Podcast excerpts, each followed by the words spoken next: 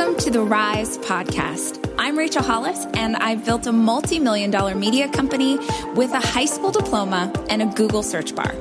Each week, we'll be sharing tangible, direct advice or inspiring interviews with the same intention. These are the tools to change your life. This week on Last 90 Days Challenge, we are focused in on health and fitness. So I wanted to bring you one of my favorite chapters from the audiobook of Girl, Wash Your Face. In this chapter, the lie that I used to believe is that I was defined by my weight. And I know this is a business podcast, so it might seem odd to focus in on health and fitness when it comes to business, unless you're a business owner. And then you understand exactly why it's important to take care of yourself so you can take care of everyone else. Look, if you are not healthy, if you are not spending the time to get enough sleep, drink enough water, eat foods that make you feel great, you are never, ever going to be the person that you want to be. So I hope that this chapter helps you as much as it helped me, and I hope it gives you the courage to face down the things you're not doing, the life you're not living, and the decisions that you need to make to get you to the next place with your health. Chapter 17, The Lie, I Am Defined by My Weight. When people talk about divorce, they use words like irreconcilable or messy, but those words are too light, too easy for the destruction of a family. Divorce is a book falling onto a house made of Legos. It's a cannonball shot over the bow that crashes through the deck and sinks the other ship. Divorce is destruction that starts at the top and breaks everything apart on the way down. So no, messy isn't the right adjective. Horrible, ugly, hateful, annihilating, these are closer. When I was 16, my parents were in the middle of a horrible, ugly, hateful, annihilating divorce that had been on again, off again since I was 9 years old. During this season, the final death throes of their relationship, I had just received my driver's license and a hand-me-down car. It was a 1989 Suzuki Samurai, and it was also a stick shift, something I had no earthly clue how to operate. It sat for weeks in the driveway collecting dust, an eyesore of a reminder that it wasn't being used and that I wasn't capable of operating it. I hinted to my older sister, to her boyfriend, and to my mother, hoping that someone would take me out on a weekend or an afternoon and explain the intricacies of operating a clutch. If I knew how to drive that car, I could get myself to school. If I knew how to drive that car, I could get a job and start saving money. So many possibilities existed on the other side of that manual transmission. One day, out of nowhere, my father decided he would be the one to teach me how. And even then, amid the excitement of wanting to know how to drive myself around, I knew that this was a catastrophically bad idea. Daddy had a hair-trigger temper. It was an ever-present part of my life growing up, but during this time period, it was so much worse. We were only a little over a year and a half removed from the death of my big brother, Ryan. In retrospect, I can see that my father was struggling for normalcy, that he was trying to parent the only child he had remaining at home. He was also trying to teach me to drive stick shift in my brother's car. The hand-me-down made possible because Ryan didn't need it any longer. What must that have felt like for him, or for any of them who had hesitated to take me out driving in Ryan's car? Had Daddy drawn the proverbial short straw? Was he the only one strong enough to move past the pain and do what needed to be done? Perhaps another person would have battled their emotions in a different way. Perhaps my mother would have cried or my sister would have lashed out, but my father, his strong emotions tended to bubble in only one direction, straight to the boiling point. I didn't understand any of my pain or trauma at the time. Likewise, I was 16 and couldn't fathom why my father was so angry. We'd driven to the outskirts of town where I could practice without cars around. I can still see us on that abandoned country road as he screamed commands into the air between us.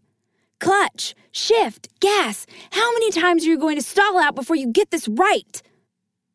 The more he screamed, the more I stalled.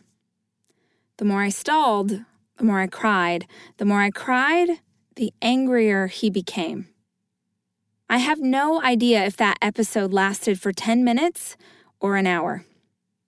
I only know that I retreated further and further inside myself until I was shaking. He finally demanded to drive. We rode home in tense silence. As an adult, I can understand now how hard he battled his temper with us kids and how upsetting it was for him to lose it. An executive, a pastor, and later a PhD, he was utterly competent out in the world, but often at a loss at home. I can see that now. As a child, I was blind to it all. I spent most of my life in fear of upsetting him. In a situation like this, where I had well and truly failed and he was so angry, I wished, not for the first time, that I was the child he'd lost. He dropped me off at home, and I found myself in an empty house, scared and confused and sick to my stomach. Then I walked into the kitchen. I come from a long line of emotional eaters, so my first thought was that something in that kitchen would surely make me feel better. I found an unopened box of Oreos, and I pulled out 2. They tasted so good, I had another. I remember sliding down to the floor alongside the cabinets with the box in my hand. I'd been here plenty of times before. Food is an easy companion. Food has never let me down. Only this time, something shifted. With each cookie I ate, I cried harder. Then I ate more. At some point, the noise in my head shifted. It stopped being about my dad and why he was so angry. I thought about myself and all the ways and reasons that I was wrong. Good, I thought. Eat them all. Eat every last cookie. Eat everything in this room. Eat until you're ugly and worthless and the outside finally matches the inside. I sat on that floor and I cried and I ate until I was sick. That was the first time I remember punishing myself with food, but it wouldn't be the last. My issues with my body, the way I saw it and subsequently myself by association, didn't start that day. But I do think that they took a flying leap from something that may have affected me peripherally to something that became front and center in my life. My weight was no longer just a part of me, like hair or teeth. Now it was something that defined me. It was a testament to all the ways I was wrong. Later on that same year, I got mono. I wish I could tell you that it was because I had an intense makeout session with a teenage vampire, but in fact, I caught it from some water fountain outside Honors Chem. I was bedridden for a week and could barely swallow, let alone eat anything. When I emerged from the haze of sickness, I'd lost a massive amount of weight. I was so very tiny. I couldn't stop staring at myself in the mirror. I wanted to buy new jeans in this new size. I was positive that my life was now going to be everything I'd ever hoped for. I would be popular. I would go to parties. I would attract the attention of Edward Cullen. I mean, as a size 2, anything is possible and everything is likely. I vowed on my soul that I would not gain a single pound back. But I was hungry. I was so stinking hungry all the time. I know they say nothing tastes as good as skinny feels, but I assume that's because they've never had a Nacho BelGrande. I gained the weight back and then some. When I moved to Los Angeles at age 17, I was hyper aware of how out of place I was as a size 10. And I vowed that geography was really the only thing that had held me back. I was ready to get a gym membership, run a marathon, and eat only salads from there on out. None of which happened. A lifetime of stress eating meant that I gained even more weight after my move. I decided to try diet pills. I don't even know what brand they were or where we got them, but for a couple of months, my roommate and I lived off of diet pills and SlimFast shakes. It totally worked. I trimmed down and loved everything about my new, smaller body. Sure, I was hungry all the time and I felt jittery nonstop, but I looked awesome in my jeans. I expected that life would pick right up and be easy before long, and my dreams would soon manifest and become true. I noticed that more men were checking me out, to the point that the attention was starting to really bother me. Anywhere we went, I could feel their eyes staring at me. I expected guys to charge the table anytime we went for dinner. I gave dirty looks to any male within a 10-foot radius. I was not totally sane, but I also wasn't self-aware enough to realize it. All right, guys, I'm going to grab a quick cup of coffee, and while I'm gone, check out some of the awesome products that we have coming up this season from the Hollis Company. Y'all, Girl, Wash Your Face has surpassed every expectation I could possibly have had for a book. It has sold almost 2 million copies, if you can even believe that. It's been #1 on the New York Times bestseller list for weeks. And for you guys, even more exciting, it is one of the top 5 audiobooks of the year on Audible. So if you are dying to hear a little bit more of my voice, be sure and check out Girl, Wash Your Face, available anywhere you get your audiobooks. One day I got home from work early and I happened to look out the apartment window. Across the way, I saw 2 iguanas sunning themselves in the window of someone else's condo. 2 iguanas, the length of my femur, just hanging out in the kitchen window. One of them turned his head slightly, caught my eye, and stared me down. You're going to think I'm making this up, but I swear on my life, I thought that lizard was looking into my soul. I was entranced. I couldn't stop staring. I watched those things for what felt like hours, and I became certain that if I didn't keep staring back into his eyes across 100 feet of space, something bad would happen. At one point, I remember thinking, when was the last time I saw a human being? Are these iguanas and I the only creatures left on Earth? My roommate found me like this later that afternoon. When I tried to explain to her what I was feeling, as rationally as I could for someone who had just stared down lizards for hours, she asked, "Do you think it could be the diet pills?" Well, now. I was so grateful to discover that there were more beings on Earth than just me and the lizards who'd survived the apocalypse. I ran and grabbed the bottle and read the label for the first time. May cause extreme paranoia, was side effect numero 1, blessed assurance. I stopped taking the pills and started eating solid food again, and just like every other time, the weight piled back on. I wish I could tell you that extreme paranoia / lizard Armageddon would have been the end of my career in weight obsession or yo-yo dieting, but I can't. I tried all sorts of crazy things. Susan Powder, Suzanne Summers, Atkins, Lean Cuisines, juice cleanses, master cleanses, the list goes on. And every single time I would start on a diet and inevitably slip up. One mistake, like having a piece of cake at a birthday party, would signal total annihilation to my brain. One piece of cake meant I might as well eat the entire cake, plus the chips and the dip and the pizza and anything else I could get my hands on. I'd restart that same hateful binge session that I'd learned at 16 in the kitchen with the Oreos.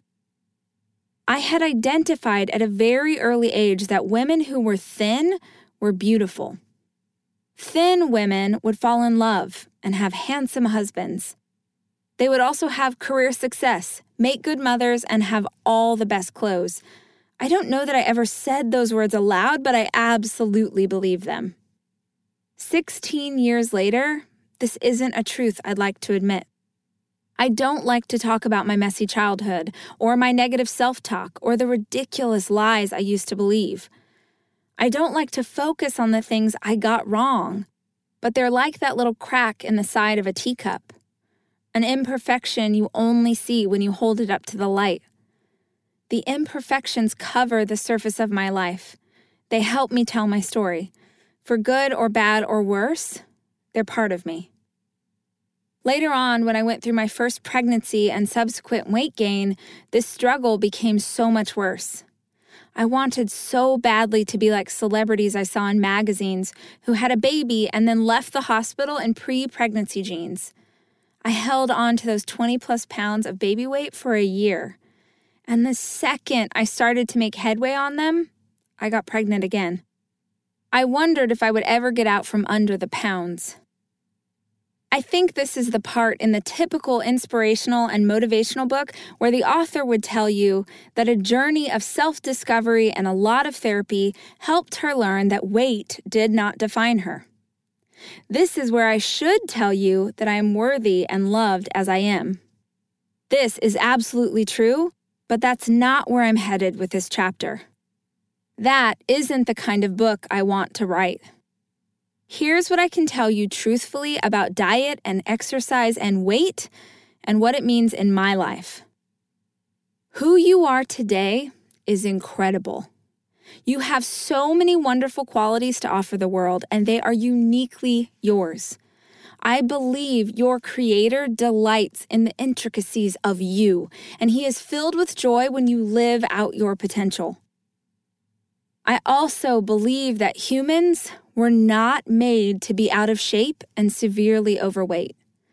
I think we function better mentally, emotionally, and physically when we take care of our bodies with nourishment, water, and exercise. The lie I used to believe was that my weight would define me, that it would speak volumes about who I was as a person. Today, I believe it's not your weight that defines you, but the care and consideration you put into your body absolutely does. Because I work in media and because I've had years of accidentally upsetting people online without ever meaning to do so, I already know that my saying this will annoy some people.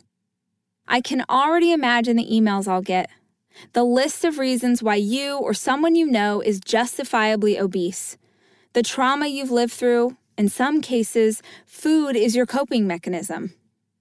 Or maybe I'll hear the opposite. Maybe you have an eating disorder like anorexia. You're thin, but totally unhealthy because your body doesn't get the nutrients it needs. Or maybe you drink every single day because you're a single parent, or you're walking through a hard season. All of these things are justifiable. All of these are valid reasons to negate caring for yourself for a time. Childhood trauma is not a life sentence. Extreme emotional pain doesn't guarantee emotional pain for the rest of your life. I know this is true because I am a living, breathing, flourishing example of someone who chooses to rise above the trauma of her past. The reason I know this is true is because the world is filled with people who have it so much harder than me and so much harder than you, yet they show up for their lives every single day. You can choose whether or not to stay there. You can choose to continue to abuse your body because it's all you know. You can choose to live in that place because it's the path of least resistance. You can choose to settle for a half-lived life because you don't even know there's another way, or perhaps you have no idea how to pull yourself out of it. But please, please stop making excuses for the whys. Please stop telling yourself that you deserve this life. Please stop justifying a continued crappy existence simply because that's the way it's always been. Just as you've chosen to stay in this place for so long, you can also choose to get yourself out of it. You need to be healthy. You don't need to be thin. You don't need to be a certain size or shape or look good in a bikini.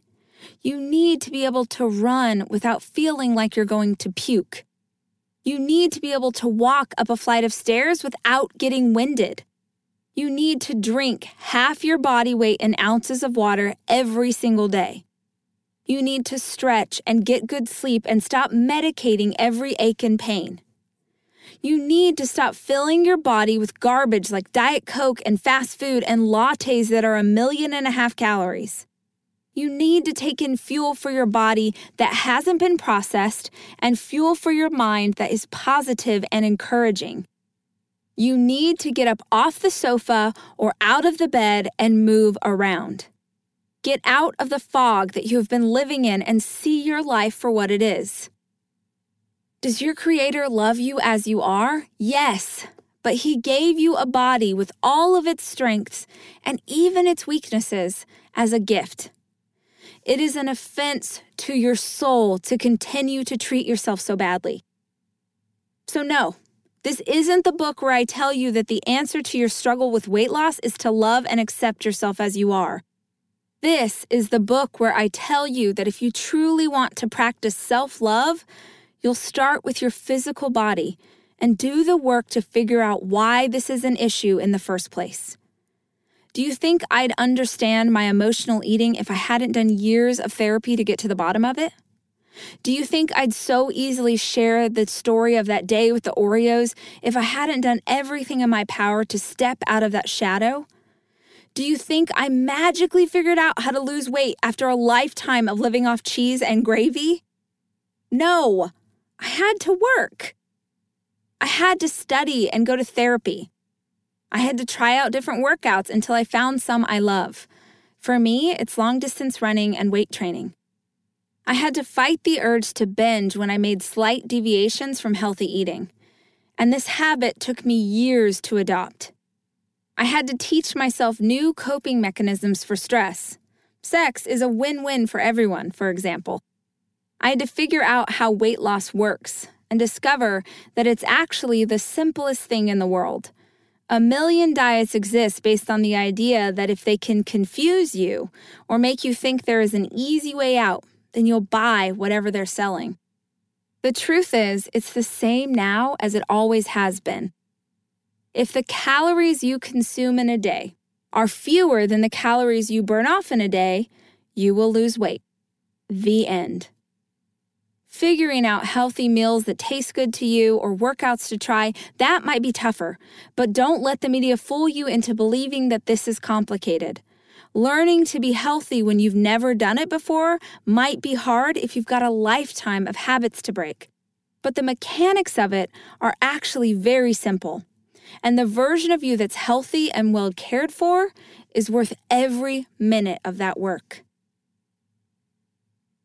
Things that helped me. 1, mantras. In my first fiction book I ever wrote, the main character walks around everywhere she goes, reciting a mantra. I am strong, I am smart, I am courageous. She's nervous and unsure of herself, so she says it over and over all day long. That book is based on my early days in Los Angeles, and that mantra is based on exactly what I used to say to myself daily. A lifetime of believing that your value, or lack thereof, is determined by your body or your face or your whatever means that you've got a lifetime of negative talk in your head playing on repeat. You need to replace that voice with something positive. You need to replace that voice with the opposite truth, the thing you most need to believe. So come up with a mantra and say it to yourself 1,000 times a day until it becomes real. 2, editing my media. If you're struggling to live up to a certain standard, if it seems as though everywhere you turn you see a gorgeous size zero model with perfect glossy hair, and if every time you see this stuff it depresses you or gives you anxiety, then stop consuming that type of content. Unfollow the models on Instagram. Stop looking at those pages on Facebook. Surround yourself with positive, uplifting role models who focus on being strong and healthy. I'm not saying women who do makeup tutorials or Instagram fitness models are bad. I personally love those chicks. But there are seasons when following them doesn't make sense. Be smart about it. 3, preparation. You have to prepare in advance for anything you want to do well, period. You want to make sure you get in a workout tomorrow? Then you need to pack your bag today and schedule exercise in your calendar. You want to make sure you reach for healthy snacks instead of your kids' goldfish crackers? Then you better take some time at the start of the week and meal prep some wholesome snack options. If you wait until the last minute, you are not likely to achieve anything. You want to accomplish a healthier life? Map out how you'll get there.